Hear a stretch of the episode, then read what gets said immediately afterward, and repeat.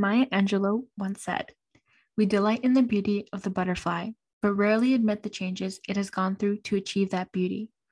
Growing is an integral part of nature, of humans, and of our lives. Many aspects of our growth also involve the process of healing and unlearning, but it is important to note that we can't do this alone. Bell Hooks states this beautifully in her quote Rarely, if ever, any of us are healed in isolation. Healing is an act of communion. We hope through this episode and through our chaotic series, you are able to find the strength and communion needed in your own journeys. Hello and welcome to your favorite hour of the week with the three chaotic queers.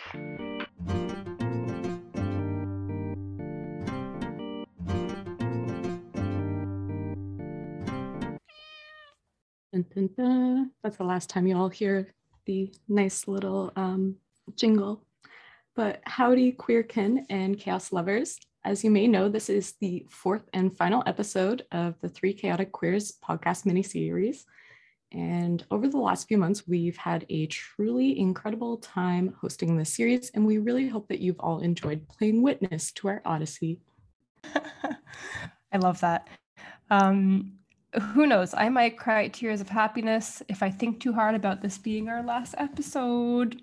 Um, but it's a special one. Uh, since this is our Vent and Validate episode, it only makes sense that this be a party of emotions. So bring them to the table if you so wish to. Uh, we encourage, cherish, and welcome tears and all emotions here. For sure. Um, I do have to say that I have to preserve my tears because I need as much as liquid as I can get right now. Um, but let me set the scene for this episode. Imagine we're all hanging out, gathered around a fireplace or a bonfire with warm blankets and a mug with your favorite warm drink. minus chai. We're having chats, holding space for each other, holding space for our stories, and basking in the warmth of the wonderful community around us. And with that image in your head, uh, let's remind you who these queers are. In case you don't remember me or this is your first time tuning in to the Three Chaotic Queers, my name is Nicole, and my pronouns are she, her, and they, them. Today I'm joining from the traditional territory of the Mississaugas of the Credit, the Anishinaabe, the Chippewa, the Haudenosaunee, and the Wendat peoples. Thank you, Nicole, and welcome back to the chaos, y'all. My name is Rabia, my pronouns are she, they, and I am so pumped for this Vent and Validate session. I am joining you all from the traditional territory of the Haudenosaunee and Anishinaabe people. Hello again for the last time. My name is Sydney and I use they, them, and she, her pronouns, but today I'm having my co host refer to me by name. I'm calling in today from the original lands of the displaced Huron Wendat peoples within the region stewarded by the Chippewa of Georgina Island. All right. Uh, we are super excited to be answering and validating the questions that you, our fellow listeners have left in our Vent and Validate form. We're really happy to have received all the questions and had the chance to hear from our listeners more directly. So, throughout this episode, we will be sharing some words of affirmation and responses to the different submissions we received. What we will share is definitely not something you have to follow through with. It's not advice that you need to take and apply to your life, but simply some related, affirming experiences and information that may help you. Also, just some quick discretion before we get started. We will be discussing some sensitive topics in depth throughout this episode, including self harm and internalized racism. If these topics are not for you, we encourage you to put your safety first and skip through those parts or the episode entirely. We will also be letting you know beforehand, um, like before we talk about those topics, so that you can skip over those parts because that option is also available. Absolutely. Everybody engage in a way that feels comfortable and safe to you. And without further ado, let's move into our first question. So these are all anonymous submissions, and this one really tickled our heart. It says, I like girls a lot, and I wanted to know how I can flirt with them and have them notice I am flirting. I want a girlfriend to spoil. And then there are some little digital hearts. What do you folks think about this? Nicole, want to go first? Yes, I do. Um, I love this question. Same anonymous person. Um, and my advice is perhaps a little out there. And like, if you're feeling super confident to like speak to this person, Um, but I think honesty is the best policy. Do you think they look nice? You can let them know. Um, are you interested in them or you going to get to know them? You can also let them know. Um, I know this seems scary, but honestly, like the current precedent of like, hmm, let's just like stare across the cafe at each other without doing anything about it um, just isn't cutting it. Um, so I think communication is best policy and human connection is a wonderful thing if you get if you're so lucky to have it. Um, also, um, I think your best bet at successful flirting is always consent. Um, it's not only necessary, but it also ensures that the person you're flirting with wants to be flirted with, um, and also just like generally encourages like an asking before acting as a precedent between y'all in your like relationship or friendship going forward. Um, yeah, so just make sure to not cross any boundaries that you may not have previously discussed with this person. Um, if you're not sure of the, your relationship yet or where it stands, you can clarify it. Um, there's no such thing as asking for too much reassurance and over communicating. If that's what gives you clarity, go for it and do it. Um, also, if it's warranted, the best way to know how people best receive love um, and care is asking what their love language is. It's always fun to know as well. Um, so you can ask if it's like words of affirmation or quality time or physical touch or acts of service. Um, yeah, there's tons of stuff on the internet about love languages, and it's super fun to learn about. Um, so just something like a little thing that you can ask about. Um, yeah, so that's it for me. What do you think, Rabia? I think that was so adorable, and I love your suggestions. Um, I would also like to share some tips. Um, in my personal opinion, I think that flirting requires intention. So it's really important to know what you want, what you don't want, what you like, and what you don't like. It's also important to know the type of relationship and connection that you're looking for. For example, long term or short term, dating for fun or for marriage. Um, do you want a friends with benefit or a sneaky link, as they say it now, um, or a girlfriend, boyfriend, partner? Um, obviously, those labels aren't as important at the moment um, because you can change that later on. But it's important to know what exactly you're looking for and I know it sounds a bit scary, but you don't need to know all of the answers right away. But I found that once you're honest with yourself about what you do want in a relationship, it's a lot easier to communicate that and be honest with other people. I personally believe that in order to have a strong partner relationship, you need to have a strong base and foundation. So, flirt and be an active listener. If you show someone that you're actively listening to what they're saying, they will see that you care and they might also want to build that strong connection with you. Lastly, it's totally okay if things don't work out. I know it might hurt, but you will heal and you will grow. And just keep in mind that, like Nicole said, consent is always important and needed in relationships. Even if the person does not like you back, you will still possibly have a friend or some fun, fun memories to look back on at the end. And with that being said, I will move on to the next submission. This person said, I want to drop out of school so badly, but my parents want me to finish this degree I don't even want or like. Sydney, what do you think about this? Yeah, so I personally have had a little bit of a fluid path to finding my post secondary degree. And that is super common in my experience of peer support work with post secondary students. Um, so many people want to change programs or schools to complete a secondary degree after completing one that they didn't end up liking or just taking a leave of absence. So I personally took my degree on a part-time basis and then even took an extra year because my science degree was causing me some disability related issues. But I am also planning on returning to the fall um, for an unrelated labor degree. So I do kind of understand how just confusing it can be from the ages of 17 to 26 trying to figure out your life so quick especially with added pressures from families um, i personally didn't have as much pressure from my family because they both had skilled labor degrees and didn't believe that either university or college was necessary but it was definitely something that i felt pressured from outside people to do and to pursue paths that weren't even intriguing to me because they seemed impressive or more valuable to society, um, which usually stemmed down to ableism and white saviorism. Um, but one of the most practical fra- factors to evaluate when you're thinking about changing your degree path is to actually evaluate the finances. So I think it's pretty easy selling point, especially with your parents, if they are helping you fund your degree, um, to say that, you know, if I don't like this degree, I'm going to end up completing it not to the best of my abilities. And then I might not even have the same market of opportunities available to me. I might end up having to do a second degree.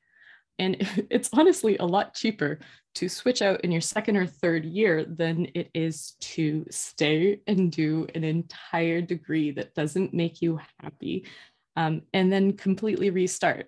Think about the student loans.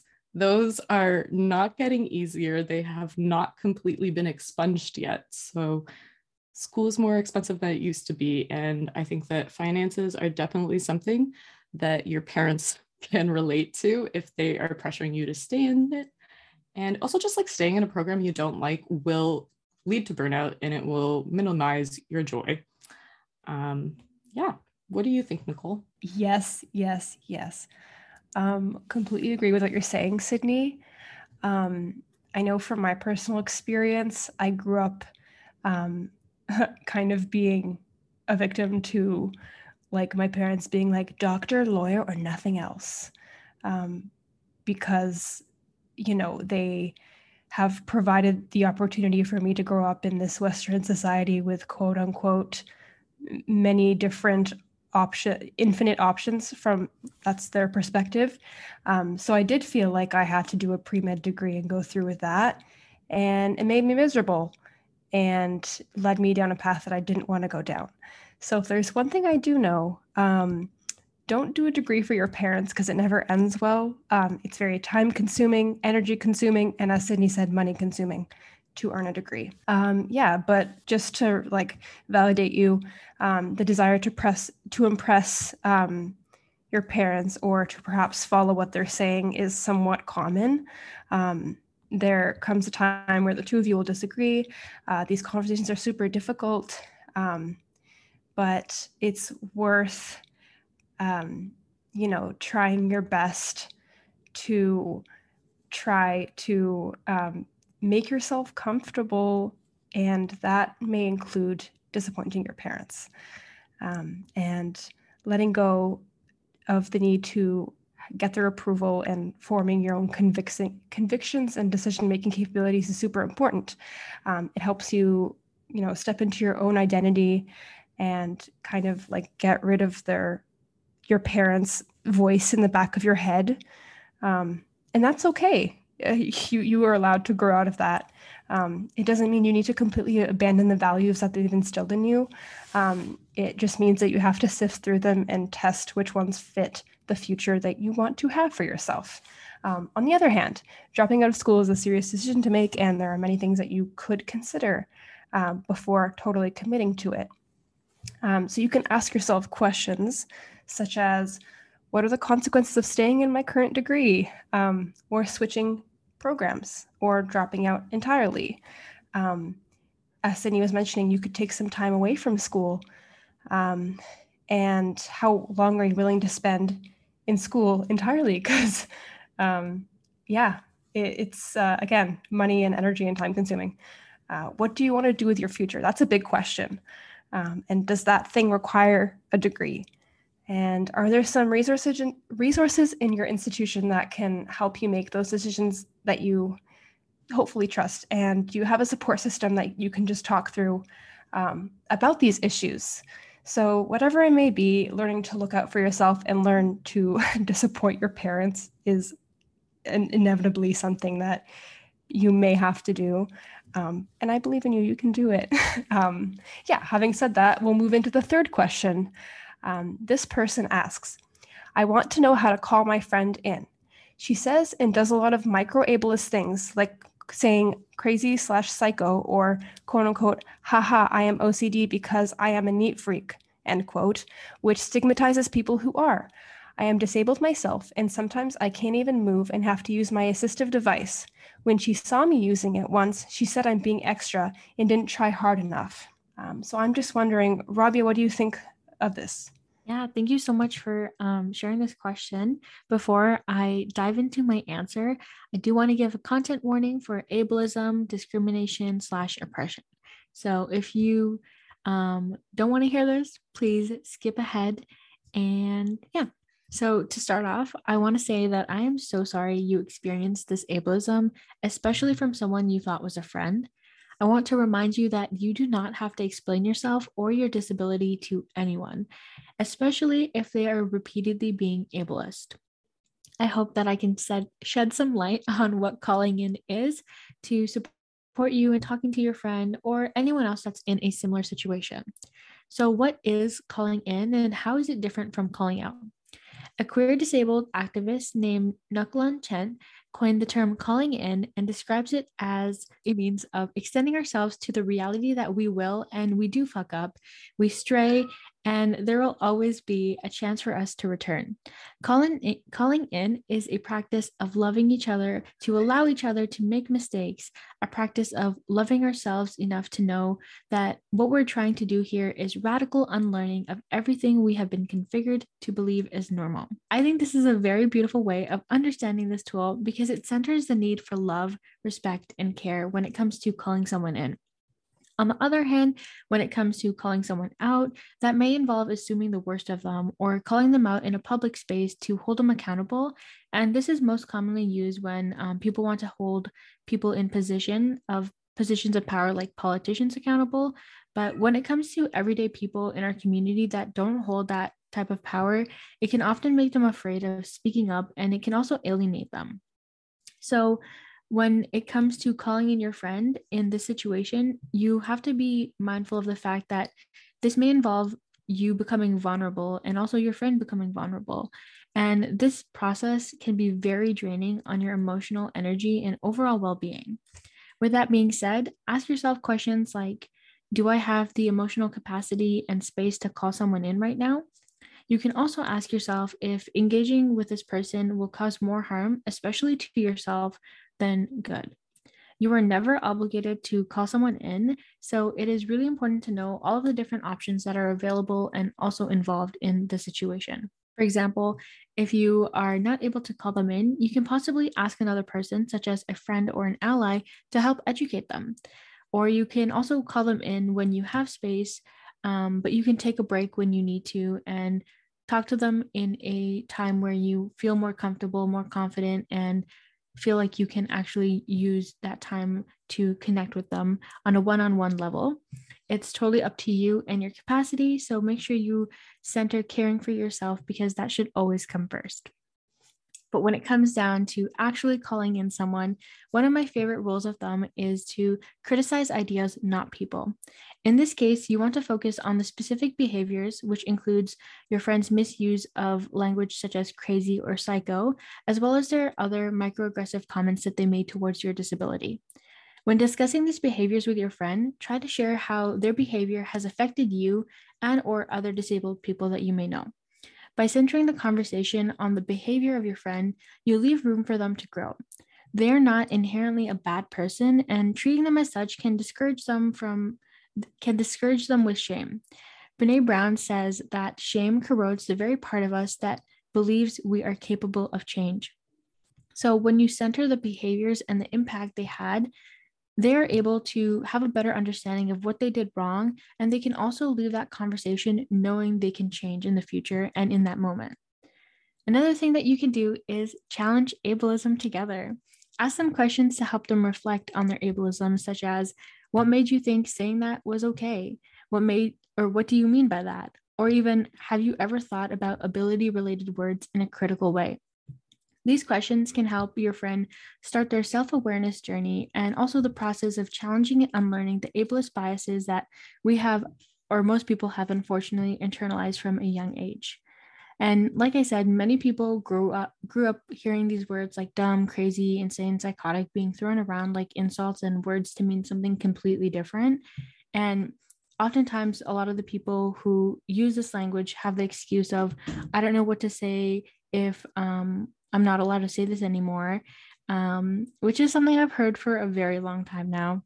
And back in my Tumblr days, I came across a post about ableism in language by Lydia XZ Brown. Their blog is called Autistic Hoya, and this specific this specific post goes into depth with a list of ableist terms, slurs, and phrases. Lydia breaks down the meaning behind many of these words and also provides a lengthy list of non ableist words that can be used instead of the harmful words that people are using. So I would definitely recommend you check this out and share this resource to your friend so they can start integrating different words in their vocabulary instead of using harmful language that hurts yourself and others. I would definitely love to hear what y'all think. Um, yeah. I think that those were really good points about what calling in is and what it should look like and how to do that safely over calling out um, in situations where you want to foster community and not exactly um, alienate or hurt someone, um, or if you want to know their intents. Um, two considerations that I've always practiced when uh, creating a space that is safe to call someone in is to be mindful of who else might be nearby, um, because what is said during a call in can be triggering for those who have lived experiences. I have called in many people over my lives and I've seen them go nasty because people are very intent on holding on to their status as a good person and not um, admitting to harms that they might have caused. So, really being mindful about where you're having these conversations to minimize the risk of harm to others around you. Try speaking to that person in a private setting or space. And just like reiterating what Rabia said about having people who are not faced by those microaggressions lead the call in conversation um, this is something that we called in our university peer support spaces as calling in your fucking people. Um, it was a loving thing, and it was one of the everyday ways that you can actually stand up against hatred by using your privilege um, to actually speak to somebody who is in a position, position of power and causing harm. So, for example, a white person would be honestly probably the most I'm trying to think of the word. White people should be taking on the labor of calling in other white people for their racist language, the same way that non disabled people should be calling in people who are non disabled who make ableist or sanist comments. Um, one that people can't seem to get over is the word stupid. Um, it's silly. Even that, it's just not great. Um, but it's perfectly valid to ask other people to do that work. Um, and I hope that you have friends in your life that you trust and that you feel have that energy and that good understanding to lead those conversations. Um, and yeah, I also think that it is potentially a good idea to not overlook what they are saying about themselves in description here. I think that it is quite rude that they referred to your using an accessibility device as extra. There is nothing extra or special about the ways that we live our lives. It is completely rude when people call us extra for just needing to use a device to be able to experience the same types of joy and pleasure that they do out in the world, to just live unapologetically. And you're already experiencing so many micro aggressions every day in other places as a disabled person that, especially if you dare to work or go to school, um, life is just too cruel to be letting ableists into our inner circles. That said, there may be a little bit of resonance and truth in what they said. Um, don't completely overlook their statement about potentially having ADHD. You may want to try asking them, Do you think you have OCD? I said ADHD or ADHD instead of OCD, my bad, folks.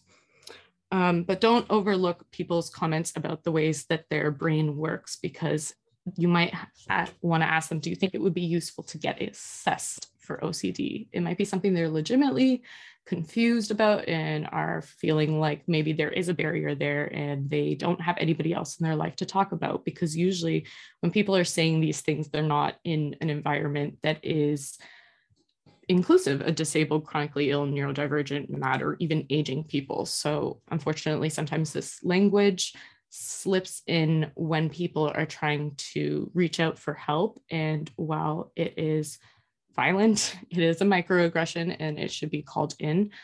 Um, it is not something that people who are late diagnosed um, or have a late onset of an illness usually are prepared to address in the very second that they sense a symptom um, or a characteristic of illness or disability. Just, yeah, showing a little bit of um, kindness in that way. Maybe we can go on to question four. For sure. Also, thank you so much for sharing that. It was very, very important to say. And um, going into the next question, it also is a disability related question. Um, and this person said or asked, How should I disclose my quote unquote invisible disability to my boss? I don't know how to bring it up in combo and also don't want to face difficulty from my peers for extra support. Okay, I'm gonna jump in here. Um, I used to work for a disability service um, that focused on career access for post-secondary students. And we used to talk a lot about the decision on whether to disclose um, your disability during the recruitment process or even during accommodation planning, etc. So the decision to disclose your disability, whether it's visible or invisible to an employer, supervisor, or coworker or teacher, is deeply personal and it relies on many, many factors, some of which might include the environment that you're in. So, do you know about the experiences of others who have shared a similar situation to you? Do you know about other people who have disclosed and how their experience was in that, and whether it seems as though the environment is one that is disability inclusive, where you can really readily access accommodations? Um, but just like a practical tip, it's really shitty that unfortunately in Ontario, a lot of workplaces and schools don't actually provide you with a list of suggested accommodations. And the reason that they do this is because the Ontario Human Rights Tribunal mandates that everybody be directly involved in consultations during the development of an individualized accommodation plan. And this is to try to avoid workers being coerced into accepting insufficient accommodations. Like, practically, when they wrote this, I'm sure it sounded great, but honestly, it's really hard to be the person to come up with the accommodations when you don't even necessarily know everything that's going to come up at your job. Honestly, a lot of job descriptions are lacking. Um, and so, yeah, because of this, employers and schools were almost always advised putting the list out, and that means you got to go look it up. If you can, I would really suggest going to Reddit or Tumblr. I used to fucking love Tumblr or Twitter for master lists on common school and workplace accommodations. And sometimes they even have templated accommodation plan worksheets that you can bring to your um, employer and say, this is the outline process I would like to go through, and it will actually probably make them feel a little bit less stressed. Uh, and yeah, Google career access and transition services where you are if you can. Uh, just like a general tip is to practice what you'll say with a friend or a pet, or even make out some jot notes because honestly, it's not illegal to go into a meeting with a boss or an employer or anybody with jot notes. It's actually a great idea.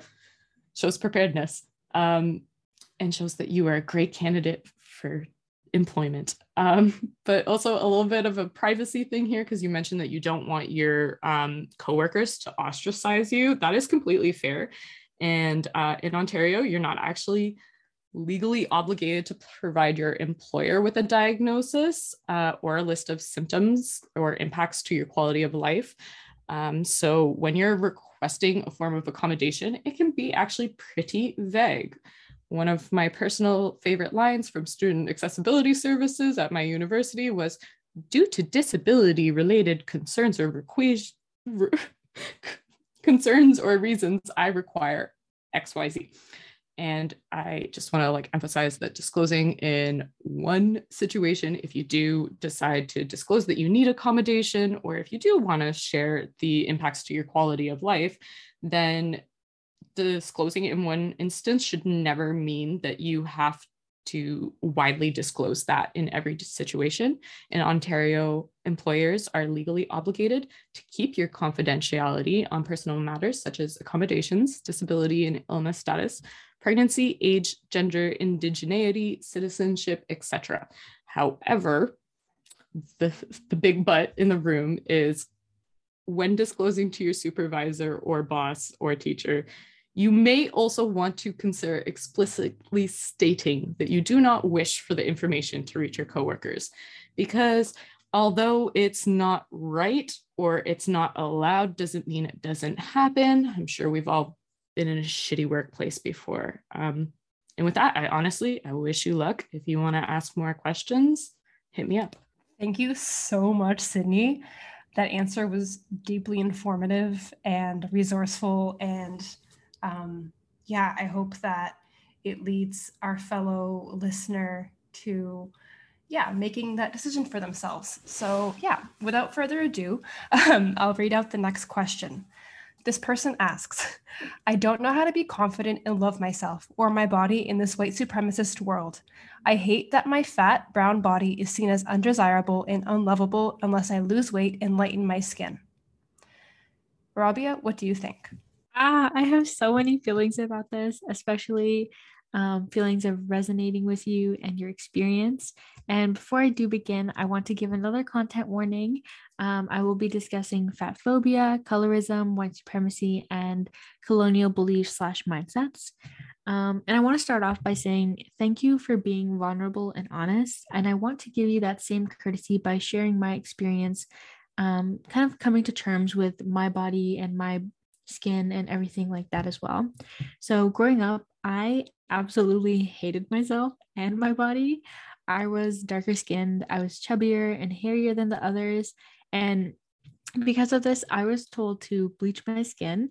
Um, I was told to stay inside so I wouldn't get dark. And I was also told to go to the gym when I was 10.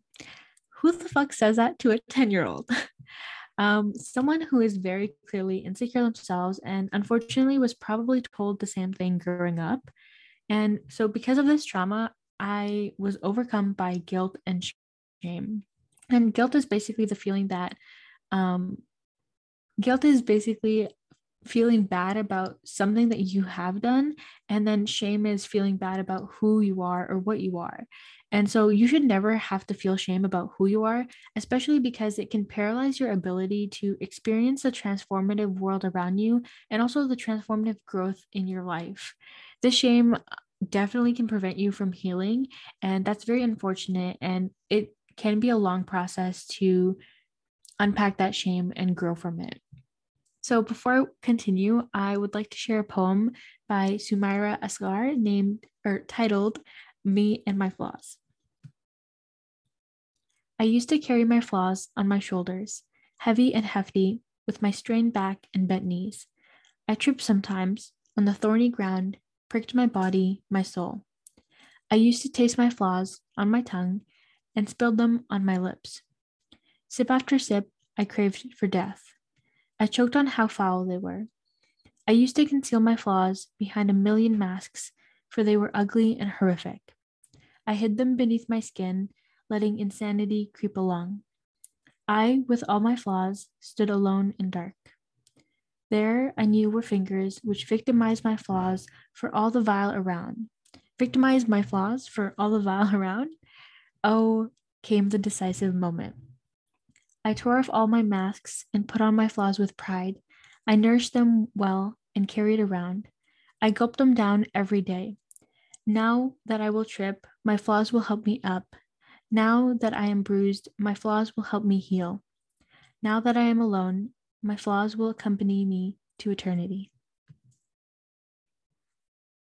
When I read this poem um, a few years ago, I broke down crying because I felt the same. Like I literally felt the exact same. And I wasn't at the point where um, this person was towards the end of like reclaiming and kind of becoming powerful in my own body, but it really pushed me to begin that journey and begin that reflection process that I needed to take in order to find myself worthy and find myself beautiful. And um, I just want to say that I know your pain and I know that you might always have to live with it, but you should never let it consume you or paralyze you. Um, I made it this far because I was able to reclaim my body and my skin and also my voice. And I was able to do this because I challenged and decolonized the beauty standards that I grew up with. And I began challenging what was told to me and what I had experienced. And although these are pretty much the same standards that are around me to this day, I I fight back and I always make sure that I'm using my voice to challenge the beliefs that people are trying to say to me or younger people in my community because it's not something that should be continued and the cycle really needs to end. And every day I try to remind myself that I'm here because of my body, and so are you. Your body keeps you moving, it keeps you alive, and it keeps you breathing. It's beautiful, and your body is you. Every day, I also try to remind myself of the Brene Brown quote talk to yourself like you would talk to someone you love. Because if you're able to recognize the beauty in others and treat them with love and kindness, why can't you extend that same kindness to yourself? Our bodies have the power to heal and grow, but you need to be an active part of the process. You should work with yourself, listen to yourself, nurture and nourish yourself, and also your inner child who needed this love growing up. Honor yourself and this inner child that should have never experienced this pain because you deserve love, especially from yourself. I also recommend reading some books that share similar experiences, histories, and healing journeys. For example, The Embodiment of Disobedience Flat, Fat Black Women's Unruly Political Bodies by Andrea Shaw. Um, another book is Fat and Queer, an antholo- anthology of queer and trans bodies and lives by Miguel Morales. And the last one is Hunger, a memoir of my body by Roxane Gay. These books are very powerful and can possibly help empower you in your journey of decolonizing beauty and bodies. And with that being said, I would love to hear what you think, Nicole. Um, thank you so much, Rabia. Um, I, as you spoke about um, your journey, I, I could really feel the growth that you um, had gone through and just the, the blooming, if, if I would say, of just you know where you've come from and where you are now and i think it's beautiful. Um, yeah just wanted to just wanted to put that out there. Um, yeah so for myself i also um, resonate with this question. Um, so you're totally not alone once again. Um, you have recognized that you have these beliefs and that already comes from so much self reflection. So I'd love to congratulate you on beginning this journey to, you know, considering that this thought process is harmful uh, and that you want to uh, reverse that. Um, so the first thing I invite you to ask yourself is where did this belief that your brown body is undesirable and unlovable come from? Um, uncovering where this belief stems from may allow you to begin understanding how to undo it. Um, I relate to this in that I remember, like, when I was young, my whole family told me that when I turned 18, they would fund, they would find the funds to get me like laser hair removal on my whole body and to give me a nose job in Lebanon because it's cheaper there. And this was just the way to to go about your life and the progression of how you are as you grow up. And I, I just accepted my fate. Um, and for me, I, I kind of grew up thinking that the, you know, for now, these things are wrong with me, but eventually they will be fixed. And uh, just that statement, fixed, um, is so incorrect and is just totally based in the Eurocentric beauty standard that um, has been ingrained into um, those who have, yeah, just people people's brains, I guess. Um, it's just speaking from personal experience again, it's really easy to be hyper fixated on your physical features. Um, uh, when you know that doesn't fit that Eurocentric beauty standard. Um, it gets even harder when these insecurities are rooted and validated by those around you.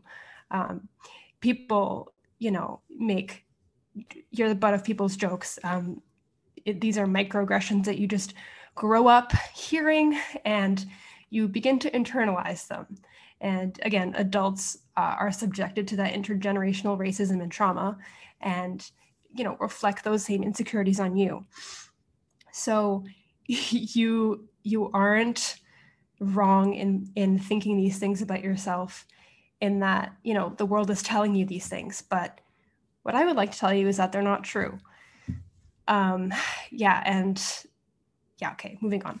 Um, what I suggest that uh, you do is to just, you know, begin to think about decolonizing your relationship with the way that your body looks. You can ask yourself questions such as um, What does beauty mean to you? Uh, what parts of you do you feel like you have to hide in order to feel or be beautiful? Um, you know, describe the messages you received growing up about your appearance, your grooming, and your hygiene. How does the media influence the way you see yourselves? Describe what's more most important to you. Are they your values, your family? Why are these things important to you? Um, if you are queer, how does your queerness affect the way you perceive yourself to be? And do you wish that you were a different size, color, gender, or ethnic background? Um, throughout history, there. So yeah, those are just some things that you can ask yourself to just begin understanding your mindset and where these these uh, thought patterns have come from. Um, and just to reiterate that you are not alone. Uh, there are many uh, women of color who have taken the pain of um, feeling like they are not enough and have built movements around decolonizing uh, quote unquote beauty. Um, there are um, movements that have tried to address beauty as a political force. Um, for example, there's the ind- Indigenismo movement in Mexico. Uh, one of the icons was artist Frida Kahlo. Um, in her self portrait, she painted herself dressed in pre colonial traditional Tahua, I tried to pronounce this earlier, Tehuana clothes and hairstyles with visible facial hair and hair between her eyebrows.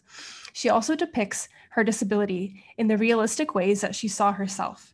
And so many people have described those artistic choices as being a radical rejection of white, colonial, and able bodied beauty standards and serve as a symbol that represents uh, body positivity and the disability justice movements today.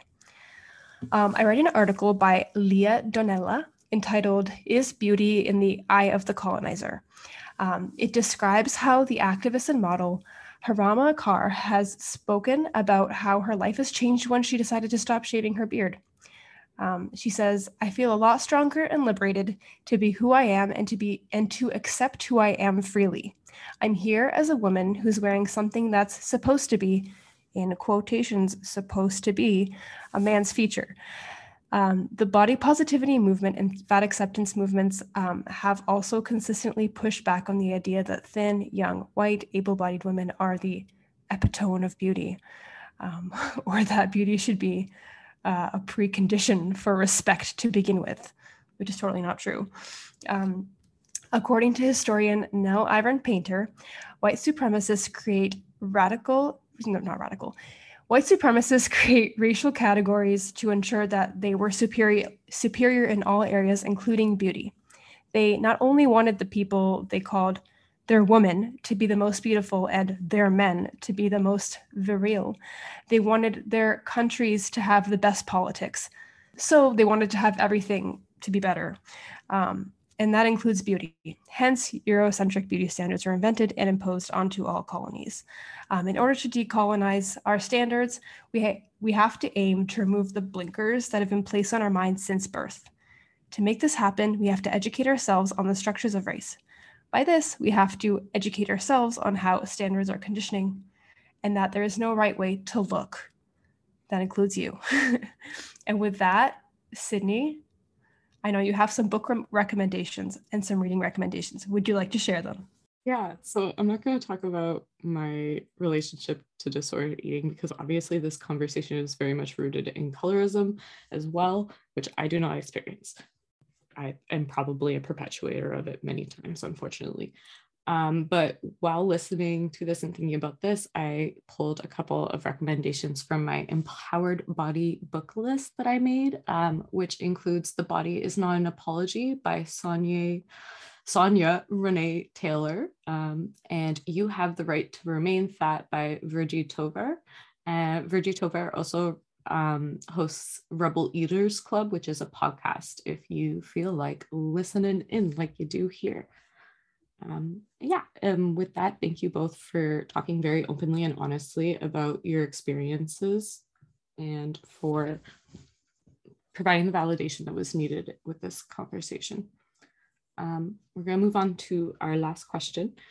Um, this conversation is about um, self harm or self injurious behavior. So, if you are feeling as though you cannot engage with this conversation safely, um, we fully encourage you to, you know, skip ahead a bit um, to the end and just keep yourself safe.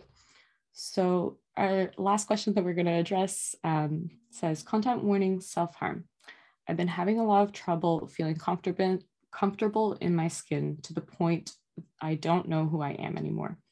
I self-harm in many different ways so that I can feel anything other than disgust. I'm tired of not feeling ever comfortable with how I express myself in a way that feels safe or comfortable. And with that, I'm going to open the floor to whoever would like to speak first. I can jump in first. Um, yeah, so to the person who asked this question, um, I'm happy that you felt comfortable to vent and open up um, and trust us with your story. Um, I want to say that here in our chaos triangle, if you will, um, you're not disgusting or unworthy because you self harm. You are worthy of safety, care, and comfort. And I hope that um, going forward, that you can one day embody that, or partially, or not at all.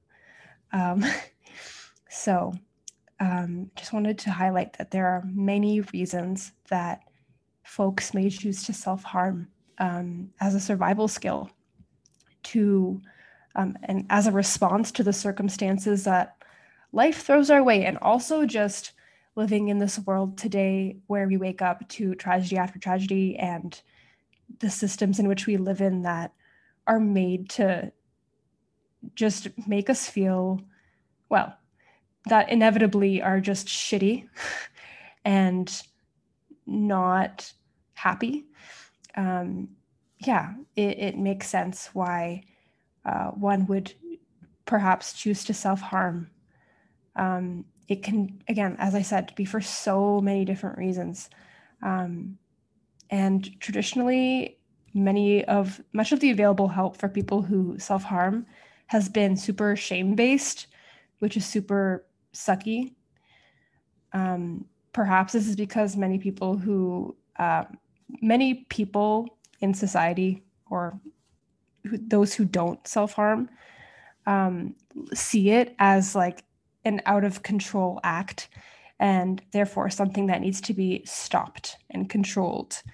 Um, however, when a person self harms, uh, feels like they're safe people are trying to control their behavior, it may drive them to uh, do it even more and in more do it in more dangerous ways. Um, so, you know, emergency or crisis intervention may force someone to do something that they're not ready for and can result in even more shame and increased reliance on behaviors that they have developed around shame and pain. Um, yeah, so I just wanted to extend a resource to you. Uh, it's called the Hurt Yourself Less Handbook. It's very lengthy, and very exhaustive. Uh, it's written by the National Self Harm Network in London in 1998, so it is a bit old um, in the policies that it outlines in the UK. Um, it talks a bit about the current policies and the, the current, well, not current, the past policies and the past version of the DSM, but um, I find that um, the workbook material is super useful um, and that it serves as a great trauma informed free resource uh, to begin working to better understand your current coping mechanisms Um, and sometimes self knowledge is the most powerful tool to challenge the negative ways that we feel about ourselves.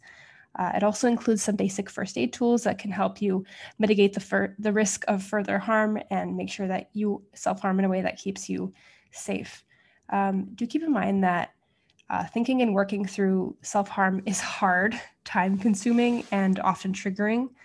Um, so, taking your time and calling in trusted peers that won't report you to other people and don't make you feel ashamed of yourself um, it can can really help and be really useful so i'll definitely link um, we'll link the workbook in the show notes and with that i'd like to ask rabia um, if you have any thoughts about this question Yes, I do. Also, thank you so much for sharing that resource. I checked it out earlier and it is very, very informative and helpful. Um, and yeah, to the person who submitted this, I'm really sorry you have had trouble feeling comfortable in your skin. Um, I do want to give a trigger warning. I will be talking about self harm and um, also sexual violence. So feel free to skip ahead um, if you don't feel comfortable. Um, I do not want to share my own personal experience on this topic, but I do want to validate your choices and your experience. And I want you to know that you are not alone. Like Nicole said, there are many people who use self harm as a tool for survival.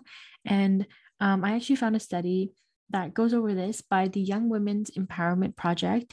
Um, they did a study called The Girls Do What They Have to Do to Survive. And in the study, they explore that the different ways that women and girls fight back using resistance and also healing methods to become more resilient. Many of the participants were sex workers.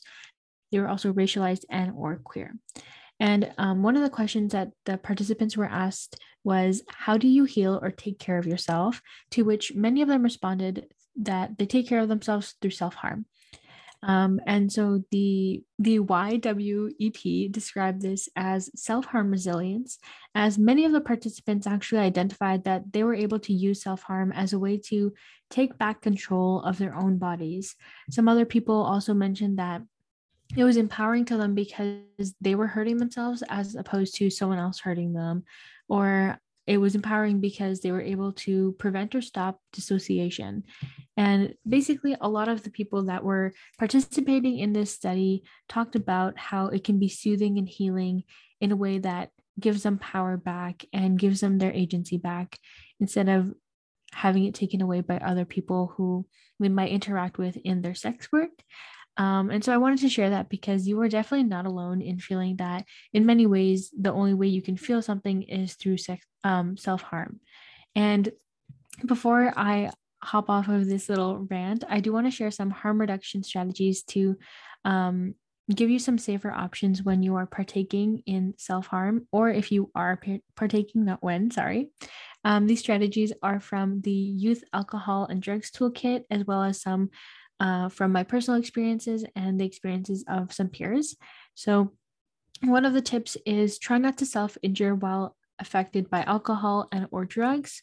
You can also implement a self injury reduction strategy if you would like to stop, such as taping the blades in a box so it's harder to access, or also reducing and restricting the severity of the injury. You can hand over the implements to a trusted individual, or you can also utilize less harmful types of self injury. It's also really great to communicate with a trusted individual, such as a friend who has experienced self harming but no longer self harms, um, or someone that you trust but has not self harmed in the past to be your buddy. Um, obviously, you have to have that conversation to discuss boundaries and consent when it comes to um, the relationship that you're having when it comes to talking to them about your self harm journey and if you're self harming. And so having this buddy is really important because when you're engaging in self harm, you can let them know so that they can check in on you afterwards to make sure that you aren't in shock or that you haven't lost too much blood. And also, in some cases, people are really comfortable with this buddy and the buddy's comfortable with them to the point where the person can be present in the same space while you are self harming. So, that might be something you want to try. Um, another tip is to ensure that you receive appropriate first aid or medical care for your wounds by informing your trusted person. um, after you have self injured or also receiving appropriate first aid and medical care from a trusted health worker. I know in a lot of cases it might be difficult to find someone that you trust, but there may be that option if you have it.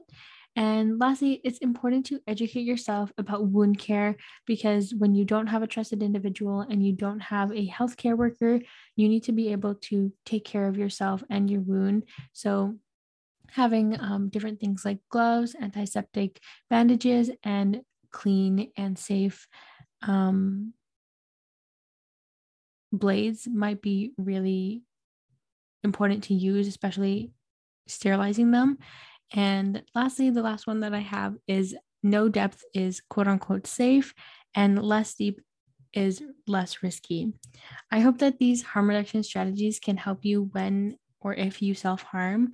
Please remember that if you are having suicidal ideations and you have a plan, that you are not alone, and letting someone know can really help you connect with resources that may help you in this experience. Wonderfully said, Rabia. I think that those suggestions are also very, very helpful for people who um, use sharps to self harm specifically. Um, self harm in its many, many forms is often, in my experience, the most accessible form of suicide prevention that is available to us. And it is legitimately the only thing that kept many of my friends um, alive. And it is a very natural means of feeling control or experiencing some sort of positive um, emotion in a world that is continually challenging us. Um, so while I think it's controversial to many adults, I am glad to see that our youth are finally starting to move away from policing folks who self harm or self injure and instead are offering support rather than punishment. Um, I've been providing self harm related peer support for over a decade, and it is really definitely something that can be an indicator, most times, is an indicator of a more deep form of hurt going on.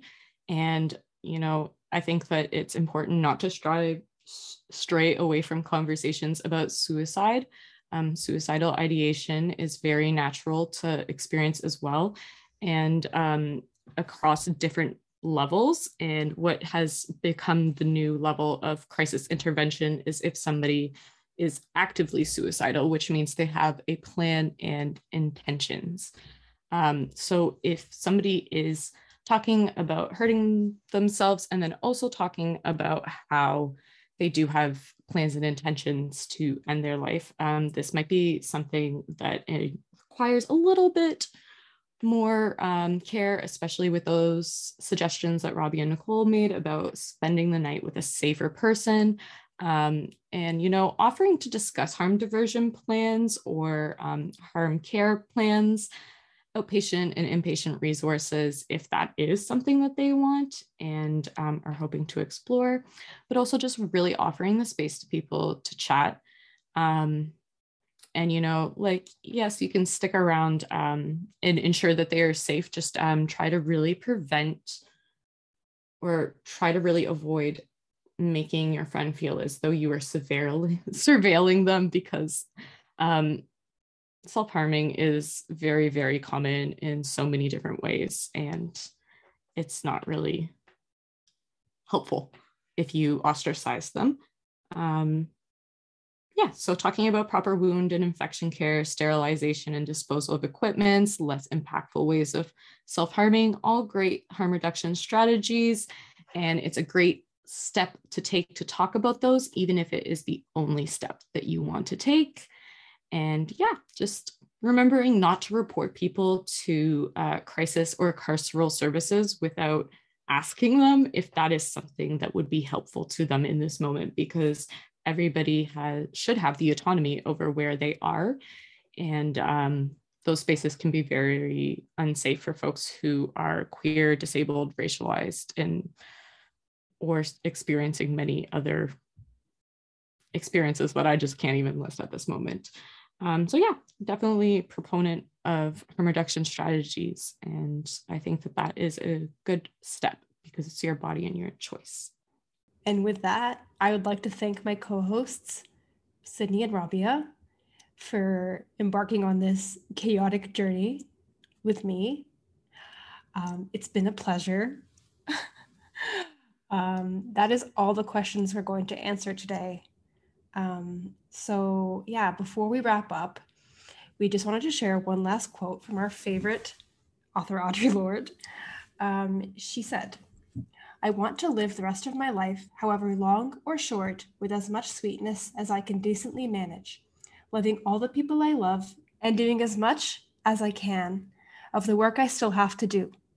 I am going to write fire until it comes out of my ears, my eyes, my nose holes, everywhere, until it's every breath I breathe. I'm going to go out like a fucking meteor. I love it. Um, here, Audre Lorde embodies just what it means to be human. Throughout the length of this episode, we've discussed your personal stories, shared our own insight, validation, and advice. And the life wire that has run through this podcast miniseries from the start has been the importance of self and community, acts of resistance, and self expression. We hope that you have been able to take something from this podcast series and from Audre Lorde's quote and move with graciousness and love into the next chapter of your life. And with that, for the very last time, we say, Till next time, take it easy, queer kin and chaos lovers. This episode was brought to you by the Provincial Youth Ambassadors Program at LGBT YouthLine. The creators and co-hosts of this podcast are Nicole, Rabia, and Sydney. Audio technicians are Nicole and Umang. Graphic design lead is Rabia. Promotions team is Rabia and Sadia. Transcribers are Cameo and Sydney. Production support and creative mentor is Kumari. Logistics coordinator and interview support is Katrina. And finally, the free music sources from this podcast are from the Soundtrack Official Loops. Thank you for listening to the Three Chaotic Queers.